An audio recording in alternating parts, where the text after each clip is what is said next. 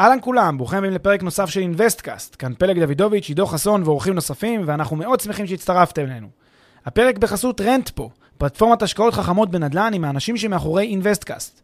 Rentpo מאפשרת לכם להשקיע בשקיפות וביעילות בנכסים מניבים, תוך ליווי וניהול מוקפד ומקצועי מקצה לקצה. היכנסו ל-rentpo.com, חפשו השקעה שמעניינת אתכם ותאמו איתנו פגישה דיגיטלית. בנוסף, לפני שנתחיל, נזמין אתכם להצטרף לקהילת המאזינים של Investcast בפייסבוק. חפשו Investcast בשורת החיפוש והצטרפו לקהילה. ועכשיו לפרק נוסף של Investcast.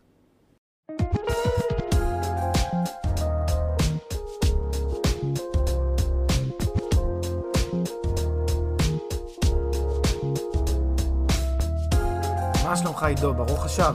ברוך השב, ברוך הנמצא, מה אומרים על ברוך השב אני לא ברוך, יודע. אני, כן, ברוך כן. השב, ברוך הנמצא. טוב, אז בפרק הראשון בסדרה הזאת, פרק 54 כאמור, דיברנו על חמש שאלות. אה, דירת יד ראשונה או שנייה, מרכז העיר או שכונות מעטפת, אה, דירה בבנייה או דירה מוכנה, דירה קטנה או גדולה, דירה איכותית או פחות.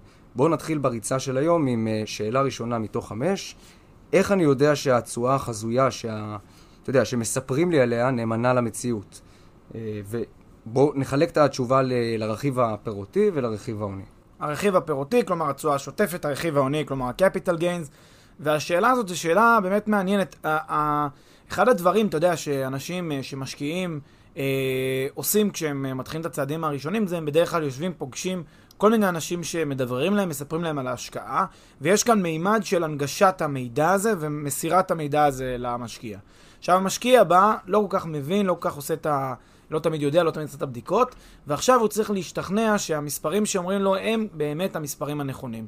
והרבה מאוד פעמים בגלל פער הידע הזה, זה מאוד מרתיע משקיעים, לא יודעים איך לבדוק, מה לבדוק, אז או שחלק מהם פשוט נותנים אמון עיוור במי שמספר להם, כי הוא דברר להם את זה נכון, או שהם אה, מוותרים לגמרי ולא נכנסים להשקעה. אבל אנחנו אומרים, אה, זה לא צריך להיות קשה לאף אחד לבדוק את הדברים האלה, ואנחנו חושבים שהבדיקה הזאת היא גם פשוטה וקצרה. לעניין הרכיב הפירותי, התשואה השוטפת, קל מאוד לבדוק אותה, למעשה, זה, זה, זה בדיחה עד כמה שקל. מה עושים? הנה כמה רעיונות פשוטים. הרעיון הכי בסיסי בעולם זה ללכת לאתרי היד 2 המקומיים בשוק הרלוונטי. אתם יכולים לשאול את מר אה, אה, משווק, מתווך, מנהל שעומד לפניכם, מה המספרים שהוא מכיר ובאיזה אתרים הוא בדק. ושייתן לכם רשימה של אתרים. מעבר לזה, חפשו בגוגל אילו אתרי תיווך מקומיים יש בשוק. עכשיו, אתם הולכים לאתרים הרלוונטיים ומתחילים למפות באקסל את רשימת הנכסים הקיימים אה, שעונים על אמות המידה שדומות להשקעה שאתם מתכוונים להשקיע בה. שימו לב שצריכה להיות הלימה בין הנכס שאתם מתכוונים להשקיע בו לבין הנכסים שאתם מחפשים. זאת אומרת, גם לעניין המועד מסירה ושנת הבנייה ו- והאם זה פרויקט חדש או ישן ורמת הגימור, רמת השיפוץ. כל האלמנטים האלה צריכים להופיע. Philadelphia. הרבה מאוד פעמים אנשים עושים איזושהי בלבול.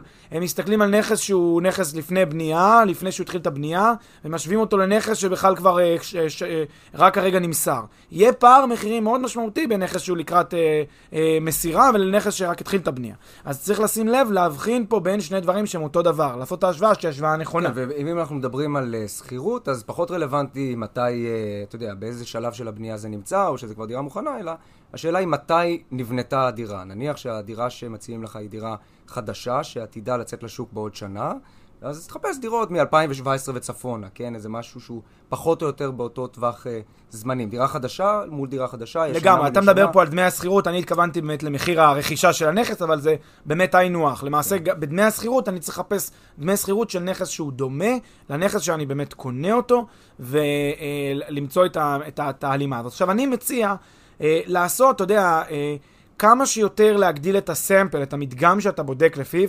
אה, מצידי שיהיו לכם אלף אה, נכסים באקסל הזה שאתם בונים. אה, the, more the, be- the better, כן? ככל שתהיו יותר, עם יותר כלים, יותר מספרים, ככה תוכלו לבצע מספרי השוואה וממוצעים הרבה יותר מדויקים, ולכן תיקחו אה, מדגם כמה שיותר רחב. אה, אתם תקבלו מהר מאוד את המושג על המספרים ותראו אם, ה, אם, ה, אם ההכנסה שמדברים איתכם עליה והתשואה הפירותית באמת משקפת את, ה, את המציאות. וכמובן הכל ב- בשים לב לגודל, למיקום, לראות, אה, כן, שוב, דירות שרלוונטי להשוות אותן לדירות שמוצעות לכם. אה, לגמרי, לגמרי. לגמרי. גם הייתי עושה עוד דבר שזה אה, עושה גם אה, בדיקה יותר איכותנית מעבר לבדיקה הזאת של המדגמית. מחפש שאלה כמה אה, כמה שכירות יש באזור הזה והזה, כמה דמי שכירות לדירה כזאת וכזאת, ומנסה למצוא, נגיד, למצוא איזה חמש, שש, שמונה כתבות, או כמה, שמונה דעות בפורומים, זה מה שנקרא המהדרין יוסיפו ויעשו, ויחפשו גם יותר לעומק את הכתבות האיכותניות. כן, וגם בכתבות האיכותניות צריך לשים לב למתי הם יצאו לאור, ומה... מי האינטרס, וכל אחד מה שהוא רוצה להגיד. כן, בדיוק. לגמרי. טוב, אז uh, דיברנו על הרכיב הפירותי בהקשר הזה, מה עם הרכיב ההוני, איך בודקים? הרכיב ההוני uh, זה בעצם מה הצפי לעליית הערך. עכשיו, uh, כאן... Uh, אתה יודע, תמיד באה הטענה, טוב, עליית ערך זה ספקולטיבי, איזה מין דבר זה לבדוק את זה, אז אנחנו כמובן חולקים, ו, ואנחנו חושבים שכדאי כן להסתכל ולבדוק מה הצפי. כמובן, לקחת הערכה שמרנית לעליית הערך, אבל כן להתייחס אליה, בהכרח להתייחס אליה, כי היא מאוד משפיעה על ה-IRR שלנו. אבל מה שבעצם הרכיב ההוני, איך אני בודק אותו, אז אני אה, מסתכל בעצם על נתוני עבר, מסתכל על השוק ורואה האם השוק שלנו גדל, מתפתח ומעיד על זה ש... אה, אה, מה שהיה צפוי להמשיך להיות לפחות בטווח הנראה לעין. אה, ואם אני מצליח לגלות מספרים, אתה יודע, כמו 8-10 אחוז עליית ערך רב-שנתית בשנים האחרונות, אני יכול להסיק מזה שעל הנחה סבירה של 3, 4, 5 אחוז עליית ערך גם בשנה הבאה זה סביר. וגם בשנה שאחריה זה עוד סביר. זאת אומרת, אני, שוב, אני לא אניח שאם היה 10% אז גם בשנה הבאה יהיה 10%. אבל אני כן יכול להניח שאם היה 10% בשנה מסוימת, תשמע, 3, 4, 5 אחוז עלי ערך בשנה הבאה זה נראה לי סביר, וכך גם בעוד שנה ושנתיים ושלוש. אז זה, זה הקו שאני חושב שללכת אליו. אם אתם רוצים להיות אפילו על ה... עוד יותר זהיר, קחו שלוש שנים ברצף עכשיו שלושה אחוז, ואתם אמורים להיות על הסייף סייד, ורק לוודא באמת שכשאומר לכם השוק עלה, השוק עלה, תבדקו את המספרים, קל מאוד לבדוק מה ה-housing price index עשה, זאת אומרת מדד מחירי הדירות אה, בשוק המקומי, מה הוא עשה, יש גם את המדד היותר אה, משמעותי שנקרא RPPI, שזה real property price index, שזה מדד שגם מתחשב אה, באלמנטים שקשורים ל... כל סוגי הנכסים ולא נכס ספציפי, יותר, אה, יותר מדויק, אז לפעמים כדאי לחפש את ה-RPPI של כל מדינה, אה, וזה בגדול הרעיון.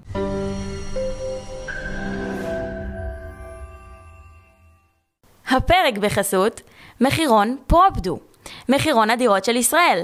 מחירון הדירות המקיף והמתקדם בישראל, המאפשר לכם לגלות בלחיצת כפתור מהו המחיר של הנכס. והכל בחינם. חפשו בגוגל מחירון פרופדו או מחירון הדירות של ישראל.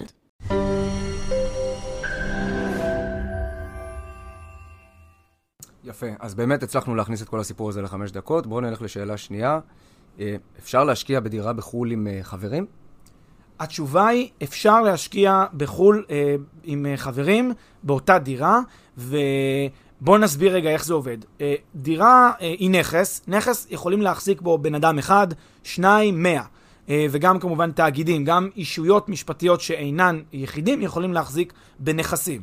אז אם אני יחיד, אני יכול לקנות נכס, לרשום אותו 100% על שמי.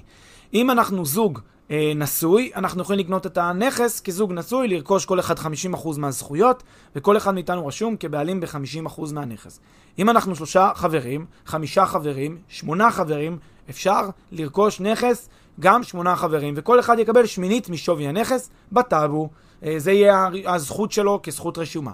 וכאן צריך לעשות הבחנה אה, בין אה, אה, רישום משותף בטאבו לבין הסכם בין השותפים, שזה, אני חושב, אז, אז באמת, הטכניקה. אז, אז באמת בדיוק, אז אני באמת רוצה לשאול איך זה קורה ברמה המעשית. כאילו, לכל אחד יש חלק מסוים בדירה, או לכל אחד יש חלק יחסי בכל נקודה בדירה, איך זה עובד מבחינה מהותית, משפטית, טכנית? טוב, לא, אני, אני לא רוצה להיכנס לעובי ההיבט הקנייני המאוד עמוק ומאוד מעניין שיש כאן, בשאלה בדיוק מה הבעלות, הבעלות הרכושית אה, במקרקעין. אני כבר אומר שמה שנקרא על קצה המזלג, אני אגיד שאי אפשר לחלק קרקע בעלותית, כאילו בעלות ווייז, מבחינת בעלות, אה, לרכיבים שונים. יש איזה עיקרון שנקרא עקרון אחידות היחידה הקניינית, שאומר אי אפשר בעצם לפצל את, ה, את הקרקע הזאת אלא בהליכי תכנון, ולכן אה, מה שכל אחד מקבל זה מעין זכות, מה שנקרא זכות מתמטית. הוא מקבל בעצם אה, נתח מסוים מכל הזכויות וההטבות וההנאות שגלומות באותו נכס. אז הוא קונה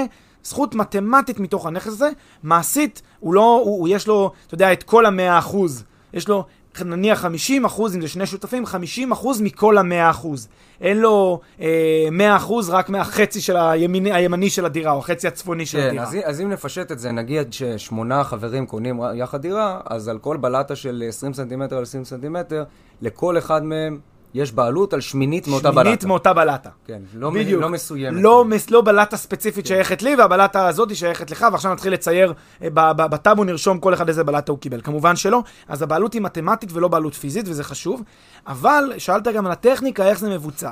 אז כאן צריך להיות, אה, לשים לב שיש את ה...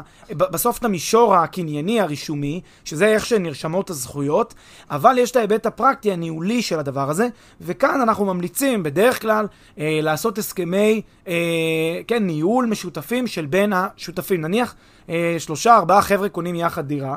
עכשיו, אותם ארבעה חברים, היום הם חברים מאוד מאוד טובים. מי יודע מה יהיה עוד עשר שנים? אתה לא... אז, אז אנחנו אומרים בדרך כלל, כדאי מאוד מראש אה, לסדר את הדברים בצורה טובה. אגב, להסכמים, אפילו שזה נשמע, מה, אנחנו נעשה הסכם בינינו, להסכמים יש חשיבות כי היא גם מגנה על הצדדים. היא מגנה עליהם והיא מונעת ריבים בטווח הרחוק. ולכן מה שהרבה פעמים אנחנו ממליצים לעשות, כן תעשו ביניכם איזשהו הסכם. ההסכם הזה יגיד, שמע, כל אחד מאיתנו 25%, אה, יש נציג אחד, קוראים לו משה, משה מייצג את כולנו, הוא זה שמדבר עם החברת הניהול, הוא זה שעומד איתם בקשר, הוא מעדכן את כל השאר. אה, אז, אז כדאי שיהיה איזשהו הסכם. ועוד דבר פרקטי שאני רוצה לציין אותו זה נושא של חשבונות הבנק. חשבונות הבנק, בדרך כלל אה, אפשר לפתוח חשבון, גם, אה, כל- אחד יכול לפתוח חשבון, גם, אה, גם, גם לצורך כלשהו, לא, לא רק לשם החזקת נכס, אבל אה, כשמשקיעים באיזושהי לקבל ונניח רוצים לקבל שכר דירה, אפשר לכאורה לפתוח שני חשבונות, ואז כל אחד מקבל 50% מדמי השכירות, כן, אם, אם מתחלקים חצי-חצי. אני חושב שזה לא כזה טוב, רק תחשבו למה, בגלל הסוחר שלכם. סוחר, אתם צריכים בעצם להגיד לו, אתה משלם את החשבונות שלך, את ההוצאות אה, שכר דירה, אתה משלם לשני אנשים. אז הוא יגיד, שמע, עזבו אותי מהסיבוך, יש פה דירה ליד, אה, אותו מחיר, אני אלך אליה. לכן אני מציע שבמקרים האלה בכל זאת שיהיה איזה חשבון אחד, חשבון מרוכז, שכולם יהיו מורשי חתימה ושותפים באותו חשבון, במקום לפתוח חשבון נפרד לכל אחד מהשותפים.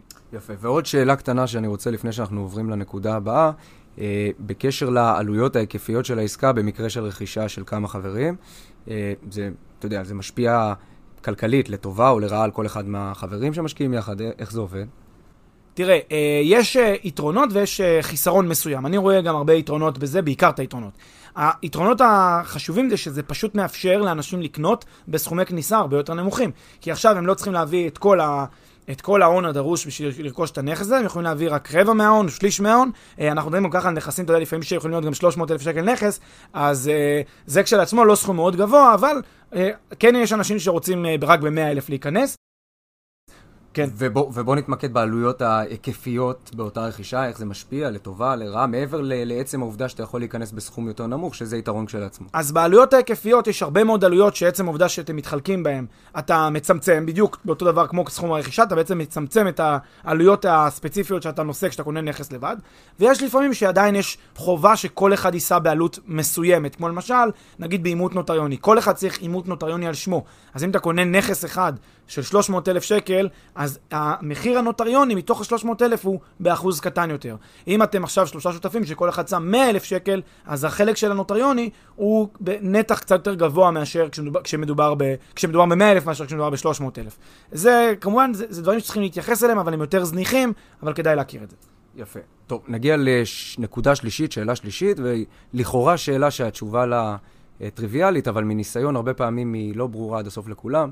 אה, והשאלה היא, מה ההבדל בין תיווך עסקה בחו"ל לניהול עסקה בחו"ל? אוי, זאת שאלה מאוד אה, חשובה ומאוד מבלבלת, אה, ובואו נעשה רגע שנייה סדר בין אה, שני העולמות האלה. אה, עולם התיווך הוא עולם ש... כל המהות שלו זה לחבר בין שני אנשים, לחבר בין קונה למוכר ולצאת מהתמונה. המתווך, בין אם הוא אקטיבי בשלב החיבור הזה ובין אם הוא פסיבי, יש גם מתווכים שהם נורא אקטיביים, נורא דוחפים, נורא, יודע, מחברים את הידיים של שני השחקנים. יש, ויש מתווכים שהם יותר פסיביים כזה, מפגישים אתכם, ואם זה יוצא אז הם מקבלים איזושהי עמלה. אבל האופי של מתווך הוא לא מעורב. לא, לא, לא, הרבה פעמים לא במהלך המשא ומתן, וכמובן שלא לאחר החתימה. הוא יוצא מהתמונה. חברות ניהול זה בדיוק הפוך. חברות ניהול, הם, אפשר להגיד שהן מתחילות את העבודה שלהן כשהעסקה אה, אה, נחתמת. הם לא יוצאים מהתמונה, זה בדיוק הפוך. הם אלה שמתכללות את כל הדבר הזה, הם עושות את הסרוויס A to Z. אז מה שבעצם משקיע, אני חושב פסיבי, מחפש לעצמו, זה חברה שמתכללת לו את ה-A to Z. היא מעין כמו גם המתווך וגם חברת הניהול בעת ובעונה אחת. והיא בעצם לוקחת את, ה, את היד שלו, אומרת, שמע, אתה לא צריך להיות שם, אתה לא צריך לדאוג, אתה לא צריך לנהל את המשא ומתן, אתה לא צריך לדאוג לקבלת המפתח, לא צריך לדאוג לגמרים, לא צריך לדאוג למצוא שוכרים, לא צריך לדאוג לתחזוקה, הכל אנחנו עושים בשבילך מרחוק. אתה בגדול זה שיכול לקבל את ההחלטות על כל מה שקורה בנכס, זה נכס שלך ובבעלותך. אבל התפקיד שלנו כחברת הניהול היא לתת לך את הסרוויס הזה A to Z. עכשיו, ההבחנה הזאת מבלבלת הרבה אנשים, כי הרבה אנשים אומרים, מה, מתווך זה זה שמחבר uh, בין, uh, בין שני גורמים, אבל חשוב להבין, uh, עצם זה שיש גורם באמצע, בין קונה לבין איזשהו מוכר, זה לא אומר, זה לא הופך אותו בהכרח רק למתווך. זאת הנקודה. גם, אה, אתה יודע, אה, אה, האנשים העשירים בעולם שאתם יכולים לחשוב עליהם, חברות הגדולות ביותר שאתם יכולים לחשוב עליהם, אתם לא מדמיינים אותם כמתווכים. קחו את eBay למשל, חברות ענק, הן לא מתווכות בין, בין קונים למוכרים רק, זה לא התפקיד שלהם. היום אתם משלמים ל eBay על service מאוד מאוד משומן היטב ומלוטש. זה הסיבה שאתם קונים ב eBay, בגלל אחד, אחד היתרונות של ה service שלהם, המחויבות שלהם להצלחה של המכירה הזאת. ואפילו תראו אה, פייסבוק, מתווכת בין אנשים, בין מצד אחד אה, אנשים שרוצים אה, לצרוך תכנים, מצד שני אנשים שיוצרים תכנים או כל מיני קומבינציות אחרות. אתה יכול להגיד מה, פייסבוק זה רק המתווך, אבל ברור לנו שזה ממש לא המצב. יש לה את כל ההבנה של איך להבנות את היצירה הזאת, איך ליצור את זה, איך לאפשר לך את זה מרחוק. זה מה שהופך חברה מחברת uh, תיווך לחברה שהיא ממש חברת תכלול, שעושה גם את התיווך, גם את הניהול, אנחנו מעדיפים לקרוא לזה A to Z Service.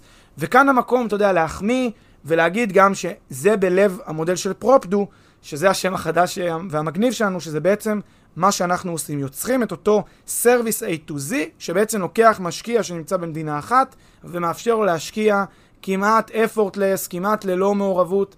אה, לפחות, לפחות הוא, הוא תמיד יכול אופט-אין להיות מעורב כמה שהוא רוצה, כי זה נכס שלו. אבל הוא יכול להיות פסיבי, והדירה מנוהלת לו בצורה פדנטית ומקצוענית מאוד, בחו"ל, בשקט ובשלווה. יפה. שאלה רביעית, שכבר דנו בה במסגרת חלק מהפרקים, אבל אה, אולי נשים עליה את הדגש כזה חד וקצר ו- וחלק עכשיו, תקופת השקעה אידיאלית. כן, תקופת השקעה אידיאלית היא, אה, אני חושב, היא מאוד משתנה כתלות בשאלה אה, מה המודל העסקי של הפרויקט הספציפי מראה. אה, אני חושב שבאופן, אה, אם הייתי מנסה להגיד את התשובה הכללית, אז הייתי אומר, תקופת השקעה של 3 עד 5 שנים, זה התקופה הכי טובה שיכולה להיות, זה ברמה הכללית. למה אני לא אוהב תקופות קצרות של השקעה? מסיבה אחת, שבתקופות קצרות של השקעה אני בונה על איזשהו רווח מהיר, ולפעמים יש, בתלות ברווחים מהירים, יש הרבה מימד של אקראיות, מגדילים את השונות שיכולה להיות להשקעה, ואני עשוי להגיע למצב שבו אה, שכרי יוצא בהפסדי, כי אני לא אה, אה, מצליח לממש את מה שציפיתי לקוות בטווח זמן הקצר. עכשיו, מה שאנשים לא מבינים, וזאת הנקודה אולי החשובה של טווחים קצרים, ברגע שאני מגדיל את הטווח הקצר הזה, והופך אותו לקצת פחות קצר, אפילו עוד חצי שנה, עוד שנה, התשואה יורדת דרמטית. אז אתה יכול להצליח מאוד, עשית פליפ. תכננת לעשות אותו חצי שנה או תשעה חודשים, ומה לעשות, הסתבך קצת, קרה לזה, נגרם שנה וחצי. בסרט עושה זה שנה וחצי. התשואה יורדת מאותם עשרה אחוז שדמיינת לשלושה אחוז בערך, או ארבעה אחוז. כי זה המשמעות של תשואה אפקטיבית, היא פתאום חותכת לך בצורה מאוד מאוד חזקה את התשואה אם אתה מעריך את התקופה. ולכן, זה הסיבה, בגלל שאני מכיר את, ה, את העיכובים והבלת"מים והדברים האלה שקורים בהשקעות מהסוג הזה, אז כשזה השקעה קצרה אתה הרבה יותר חשוף. קח לשם השקעה, קח לשם השוואה, אה, השקעות של 3, 4, 5 שנים. בהשקעות כאלה יש לך delay של חצי שנה, ארבעה חודשים, יכולים לקרות דברים כאלה. לא big deal, זה לא משפיע לך על התשואה ברמה של אה, חמישה-שישה אחוז לפה ולפה. אז אתה עוד, עוד קצת מחכה לנכס, ש... לסוחר שיתחיל לשלם לך, לא סוף העולם. ו, ולכן התלו, המידת חשיפה שלך לעיכובים ולכל מיני תרחישים שעלולים לקרות היא לא מאוד גבוהה. מה גם שבתקופה הזאת יש את האיזון הזה, איזון, השוק מתאזן, יש הרבה יותר טווח, כן, שלוש עד חמש שנים, יש הרבה יותר טווח, שאתה יכול לשלוט על המצב, אז שהשוק לא, אה, אתה יודע, שלא אה, אה, קורים אה, אה, הדברים האקראיים האלה שמאפיינים אה, השקעות בטווח קצר. ועכשיו אתה יכול לשאול אותי, אז למה לא טווח אה, ארוך מאוד, נגיד שמונה, עשר שנים? וכאן התשובה היא שכשמדובר על 8 עד 10 שנים, יש דברים שאתה אפילו לא יכול לחזות אותם במודל.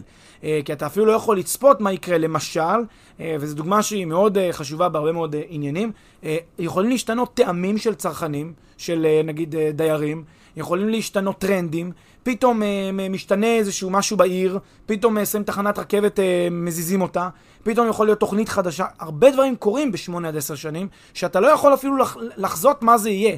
אז אין לך איך להיערך לזה. ולכן כשמדובר על באמת תקופה כבר יותר ארוכה של זמן, אז אני לא הייתי, בוא נגיד, נכנס להשקעה מתוך מטרה להגיע לתקופה הזאת. יכול להיות שהגעתם לחמש-שש שנים השקעה ואתם רוצים להמשיך, זה בסדר, אז לפניכם עוד שנתיים-שלוש השקעה. זה אחרת מאשר מראש לקבוע שאתם באים לשמונה-עשר שנים, כשאז אתם באמת יש מרחב אי-ודאות מאוד כן, מאוד גדול. כן, אני חושב שגם הרעיון הנכון הוא לעבור, אתה יודע, נגיד לתכנן שלוש עד חמש שנים, להגיע לאותם שלוש עד חמש שנים ולנסות לעשות בחינה מחדש, כאילו מדובר בהשקעה מההתחלה. לגמרי. כל הזמן לבדוק את זה ביחס לאלטרנטיבה, ואז אם אתה רואה שגם בשלוש עד חמש שנים הבאות אתה צופה שהשוק יעשה יפה כמו שעשה עד היום, ושלא יתממשו סיכונים וכולי, תשאר בהשקעה. אם לא, תזיז לאפיק אחר. לגמרי, הנושא הזה של דינמיות וחשיבה דינמית ו-ongoing uh, estimation של המצב שלי, מאוד נכון, מאוד מסכים איתו, והוא גם רלוונטית להרבה עקרונות שאנחנו מדברים כאן. טוב, אז שאלה אה, אחרונה חביבה לסשן הזה, לסשן מספר 2, שאלה חמישית. איך משיגים מימון להשקעות נדל"ן בחו"ל?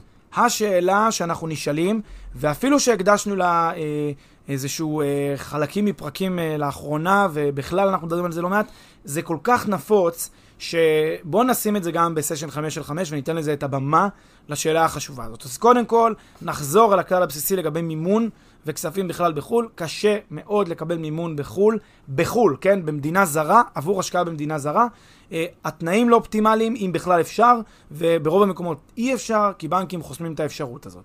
אז אה, לבנות על משכנתה בחו"ל לא הייתי בונה במרבית מדינות העולם כיום, וזה, אה, הנה breaking news, זה הולך ויפחת ככל שאנחנו נתקדם, כי זה עוד יותר הולך ונסגר היום כמגמה בנקאית גלובלית.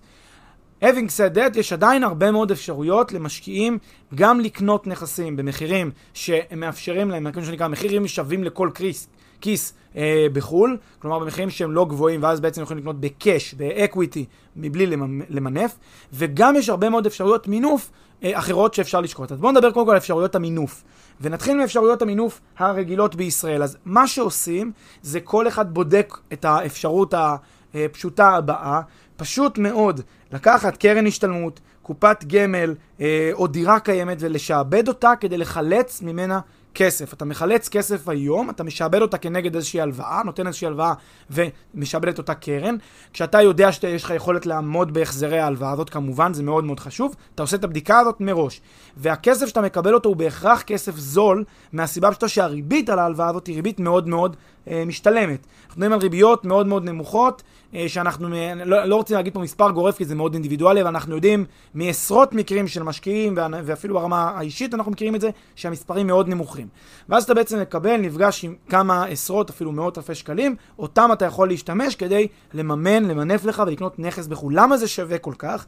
כי הפער הזה בין התשואה שאתה תפיק על העסקה הזאת בחו"ל לבין הריבית שאתה משלם פה בארץ, הוא כל כך דרמטי, ובמיוחד ביחס לתשואה שאתה מפיק על אותה קרן, שאתה תמשיך להפיק אותה אגב, אתה, הפער הזה הוא כל כך דרמטי, שאתה בסופו של דבר, יש לך פה עסקה עם, עם דלתא מאוד מאוד גבוה, וזה יתרון מאוד חזק. לכן אם יש לך את האפשרות לעשות סוג כזה של מינוף, זה כדאי, זה בדרך כלל גם משתלם, וגם כן מאוד מומלץ. אה, רוצה להגיד משהו? יפה, כן, אז לא לסיכום, אז הרעיון הוא להשאיר, אם אני מבין נכון, להשאיר את הקופה או הדירה שיש לנו בארץ בידיים שלנו, כלומר, לא למשוך את הכספים אם אנחנו מדברים על קופה, או לא למכור אה, אה, את הדירה אם אנחנו מדברים על דירה, ולקחת הלוואה נניח של, אה, סתם, אם אנחנו מדברים על קופה, אז 80% מגובה הקופה בריבית נמוכה של נניח, אה, אני לא יודע, פריים מינוס חצי שמתאפשרת בגלל שיש לה מלווה בטוחה חזקה מסוג שיעבוד על אותה קופה, וככה למנף את אותו אפיק אה, בארץ לטובת השקעה בחו"ל, ליהנות מפער ריביות וכו'. לגמרי, זה בדיוק המודל, אתה ממש ירדת פה למספרים. אה, פריים מינוס חצי זה ממש אה, הלוואה בתנאים מעולים, ו-80% מגובה הקופה הזאת זה בדרך כלל גם מה שאפשר לקבל. זה פרטני אמנם. זה לא, מחו... לא מתחייב שתקבלו, אבל שווה מאוד לבדוק את האפשרות הזאת, וזה לא איזה משהו, אתה יודע, פורץ דרך, המון אנשים עושים את זה, וזה מאוד מאוד משתלם. עכשיו נגיד עוד איזה שתי אפשרויות קצרות גם שאפשר לקחת אותן בחשבון. אז אה, אחת זה אפשרות שצריך לזכור, כשקונים נכסים אה, לאורך תקופת בנייה, אה, אז למעשה, אתה יודע, זה דבר שהרבה אנשים לא מבינים, אומרים, מה, כשאני הולך לאיזושהי קרן, מבקשים ממני בו ביום להעמיד, אה, להביא להם, לא יודע מה, חצי מיליון שקל או 300 אלף שקל ביום שאני נכנס לקרן. אז יש לזה משמעות על ה-IRR שלי, על התשואה שאני מפיק, כי אני ביום הראשון נכנס, עד שיתחילו את הפרויקט ייקח כמה חודשים. כשקונים דירה בבנייה, יש מפל תשלומים, ואז משלמים לפי קצב התקדמות הבנייה. המשמעות של זה היא מדהימה על התשואה, בגלל שאתה לא... מימונית, מימונית, מימונית. בדיוק. אתה לא אה, שם את כל הכסף בפעימה אחת, אלא פורס אותו על פני תקופה. ולכן מעשית, כמה שאתה צריך להביא ביום הראשון של ההשקעה, הוא מאוד נמוך. למשל, אם אתה הולך להשקעה של שנתיים, שלוש, עד לקבלת המפתח בכלל, אז אתה, אתה צריך להביא היום בקאש, לא יודע מה, 20-30 אחוז ממחיר הנכס. עכשיו, אם יש לך גם כל מיני עלויות שהחלק העיקרי הוא בסוף, נגיד יש גמרים או כל מיני שיפוצים שצריך לעשות בנכס בסוף, אז אתה גם אפילו, זה אפילו פחות מאשר 20 אחוז, כי אפקטיבית, אתה, זה 17 אחוז, 15 אחוז, בגלל שהרכיב נוסף, רכיב עיקרי נוסף, הוא בכלל רק בסוף, ביום האחרון, מעבר למחיר הדירה עצמה. אז המשמעות של זה היא משמעות מאוד מאוד חשובה, לכן אפילו אם יש לך 50 אלף שקל צא לדרך להשקעת נדל"ן, עכשיו אתה צריך, כשאתה עושה את זה, אתה צריך לדעת שאתה צריך להכין את אותם, לא יודע, 200 אלף שקל נוספים, שיגיעו לך בשלוש שנים הקרובות, וזה להרבה אנשים כבר הרבה יותר נותן אוויר לנשימה, גם בטווח הקצר, גם בטווח היותר ארוך. והמקרה הנוסף שאפשר לשקול אותו, שגם הוא מאוד משתלם, זה מקרה שהולך ונהיה יותר ויותר נפוץ, זה לקנות דירה במחירים אה, ש, שנגזרים מה... אה, כן, התשלום הראשון, הפעימה הראשונה או השנייה של הנכס שקונים אותו, להמתין להבשלת הנכס באיזושהי בנייה, ולמכור לפני מסירת המפתח. בעצם כל הזמן ongoing לאורך תקופת הבנייה, לנסות למכור את הנכס במעל ערכו. כמובן זה יותר ריסקי, צריך להכין את הכסף מראש לכל נכס. אבל במקרה הזה, אם אתה עושה את זה ומצליח לך יפה ועלית יפה עם, עם השוק, או אפילו עם השבחה בתקופת הבנייה, התשואה שלך מדהימה, באמת מדהימה, וההון העצמי שהבאת אותו הוא באמת מאוד נמוך. אז זה כאפשרות השקעה, אה, אפשרות יותר, השקעה... יותר, כן, כמו, אפרופו קודם, אם זה מתחבר לנקודה של השלוש עד חמש שנים, אז דווקא זאת השקעה מסוג יותר קצר, יותר פליפית כזאת במהות שלה, אז אני, אגב, ב- חושב שהדבר הנכון לעשות הוא כן לתכנן לשלוש עד חמש שנים. לקחת בחשבון שאולי אפשר גם למכור לפני שהדירה מוכנה. בדיוק מה שבאתי להגיד. אז או שקונים נכס שהבנייה שלו היא שלוש שנים, ואז אתה, אתה מעשית נכנסת לשלוש שנים של בנייה, והנה, השלוש עד חמש, או אם אתה רוצה ללכת לבנייה של שנתיים או משהו כזה, שזה פחות מהשלוש עד חמש, אז אל ת... אל, שני, דבר מאוד חשוב, תמיד שהכסף יהיה מוכן להשלים את הנכס. לא לקחת סיכונים על חשבון, ה, על חשבון הדיפוזיט, על המקדמה ששמתם בהתחלה. על התשלום הראשון. לא הייתי עושה את זה, זה לא אחראי. אז שיהיה לכם את כל, כל הכסף מוכן למקרה שצריך להשלים ולא תמצאו קונה. Having said that, אני חושב שאתה יכול להגיע לעוד שנתיים ולהחליט, עליתי יפה, או שאני רוצה, או שאני רוצה להיכנס גם לתקופה שאני מכניס כסף, ואז להמתין עוד שנה, שנתיים ולהחזיק כבר ארבע שנים את הנכס, או למכור בשלב הזה. אני, אה, כמו, כמו שאמרנו, זה באמת מאוד מאוד תלוי במצב הנתון של השוק באותו, באותה נקודת זמן, ואם שווה או לא שווה למכור. מעניין, נמשיך בסשן מספר 3, עוד כמה פרקים, 5 על 5, תודה פרק. תודה עידו.